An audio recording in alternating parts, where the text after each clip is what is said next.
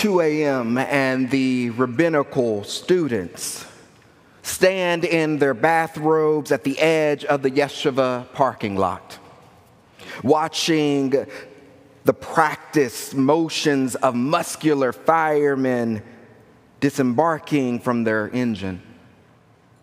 Soon it will be determined that the youngest student in the building pulled the basement alarm after learning over a dormitory payphone that his parents back in Baltimore intend to end their 19 year marriage right before Passover. The only one the rabbis have not accounted for crouches in his closet behind a row of black sports coats. And because the yeshiva caters to souls but also bodies, the early morning mysticism class on why the divine presence cannot dwell amongst those plagued by sadness has been canceled. This poem by Yehoshua November is pretty straightforward. It's 2 a.m. There's firemen in the empty yeshiva, a seminary for Jewish students, and there a fire alarm has been pulled. And there's a desire to find out what is happening, what is going on, as everyone's night has been interrupted. Everyone standing in the empty parking lot in their bathrobes. And there's a worry can we go back in or not? Is there a fire or not? What is going on? An interruption of their nighttime sleep, an interruption of their dreams, or even maybe nightmares an interruption of what the next morning plans just might be. And there is a backstory to it that all of this because of a particular student in his anxiety and his stress and his pain. Here's the story of his parents. And in his distress, not knowing how to sound the own alarm within him, he sounds a physical alarm. One that causes disruption to everyone. The external meets the internal for him. Patrick Ó Tuama exegetes this poem, calling attention to the class and the mirroring of the students. That the class for the next morning was going to look at why the divine presence cannot dwell among those plagued by sadness. And the fact that they canceled the class isn't just because everybody's going to be tired from being up since 2 a.m. from a fire alarm, but maybe they've learned something. Maybe they learned something from this distressed student who hides in the closet, who weeps, who is in pain. Maybe they've learned that if the divine presence cannot dwell with those who are sad, who are running, who are in pain, then we are all in trouble. And maybe they learn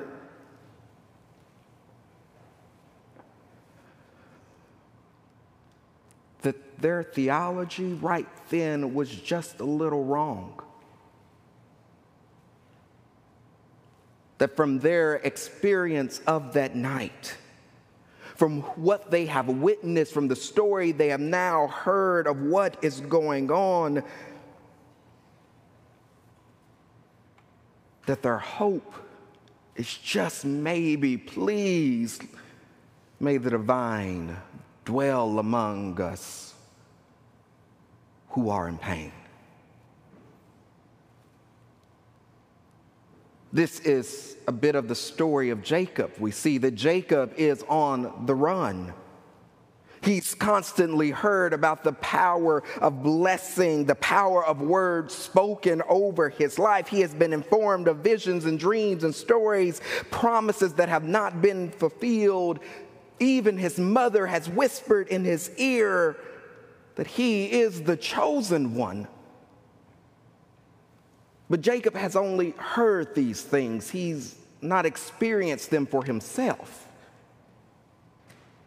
If you notice, up until the dream, Jacob throughout Genesis continues to refer to God as the God of my father, not as one who is in personal relationship with God. And while he is chosen and has a calling upon his life, he's not perfect. He is troubled. He is in pain. He is in hurt. He is running running from his brother's angers and his father's disappointment. He's running from all that he knew and thought was true of his life, from past aggressions, stealing his brother's blessing, lies that he has told, deceit he has made. He's running. And I'm sure in the midst of his running, in, in the midst of not knowing where he's going to stop, where he's going to land, wondering how in the world is this part of the blessing.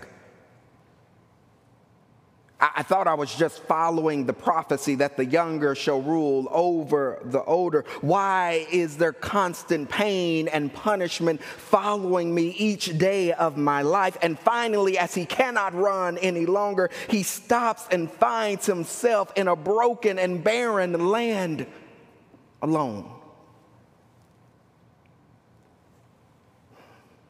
Alone, deserted filled with the voices in his head.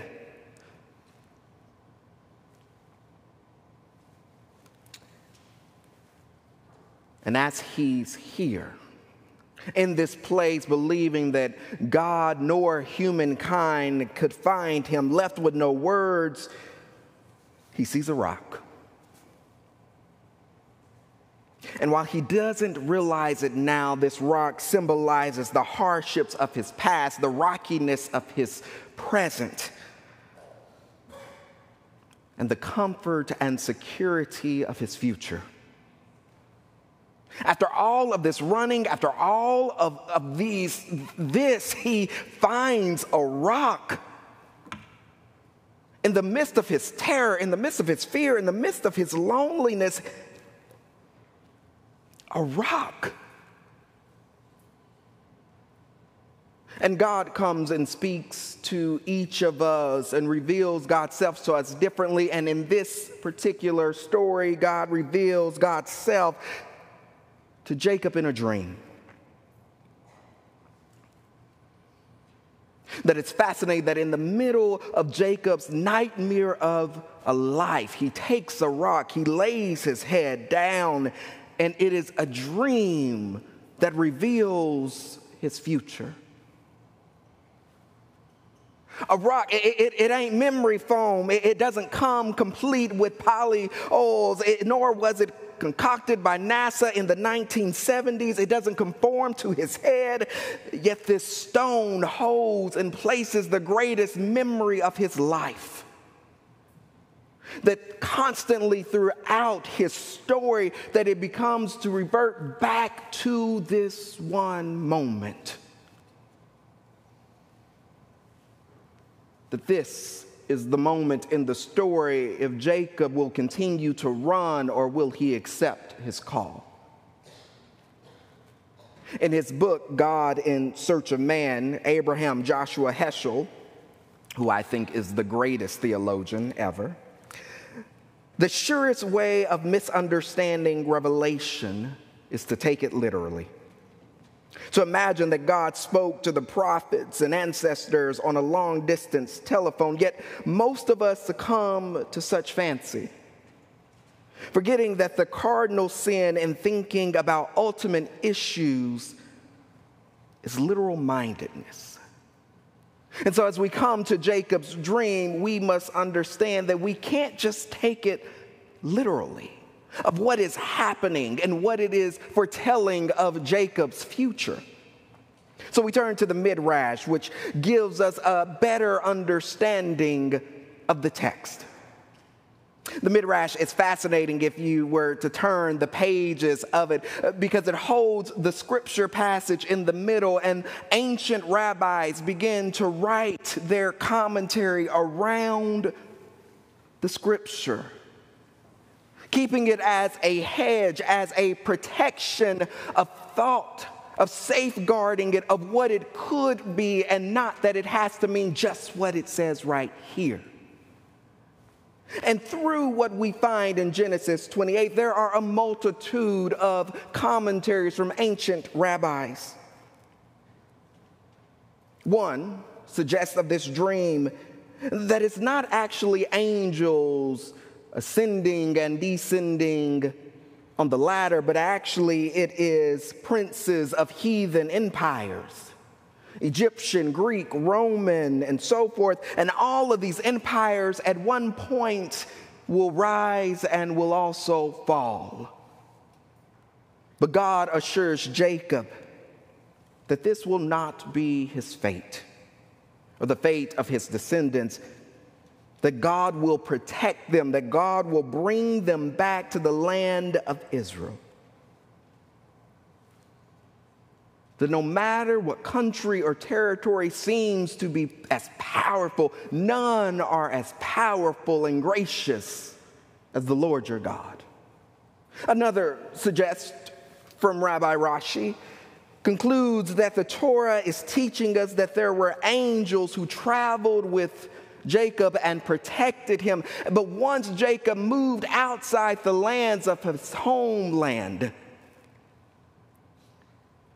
it becomes a symbol that the angels are still with him, guarding him, protecting him. And even as he and his descendants move further and further away of what they thought was home, what they thought was the place only God could reside, that God's presence would be among them everywhere they go even in the deserted places of just rocks. Even when he thought that he was outside the parameters of God and humankind, when he thought that no one could find him, when he was facing the truthful lesson of being plagued by pain and hurt and sadness and confusion, the God's presence was still there, that he rises in the morning from the dark night of his soul to say, Surely God is right here. Surely God is in this place. Surely God has followed and continued to be with me. Surely this is no longer the God of my father, but the God of myself. Surely.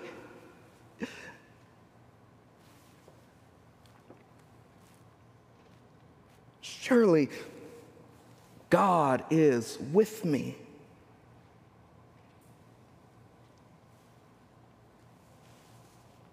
God wakes Jacob from the slumber of his reality to the life of his future.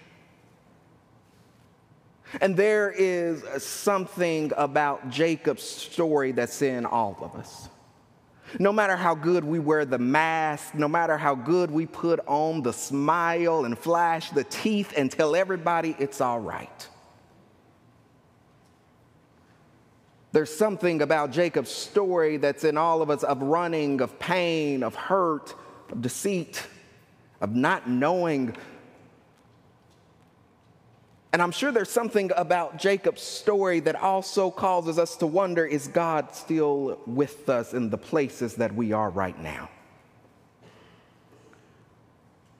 And the beautiful part of Jacob's story, the beautiful part of Genesis 28 is that it's really not about Jacob at all, but it's actually about God. That whether we take Jacob's name out and place in Tim or Pam or Anna or anyone. The story holds, the promise still stands that God's presence stays with us wherever we go. That the characters in our story will always have God as one, whether we realize it or not. Whether we choose to be honest about it or not.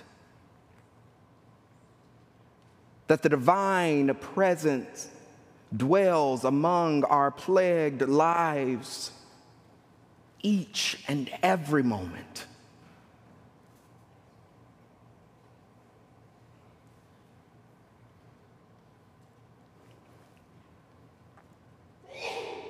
So, whatever you're plagued by, whatever you're running from, wherever deserted place you are, God is there. When it just seems like you can't keep going, when the baby keeps crying and you just feel like you have nothing left, when, when it seems like you need to turn to the bottle or, or other things, God is there.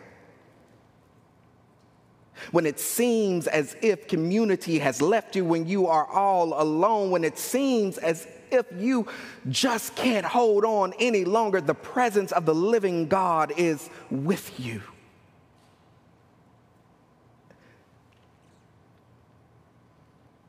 The story of Jacob is the story of us. And all of our stories continue with the reminder, even when it doesn't feel like it, God is present. Amen.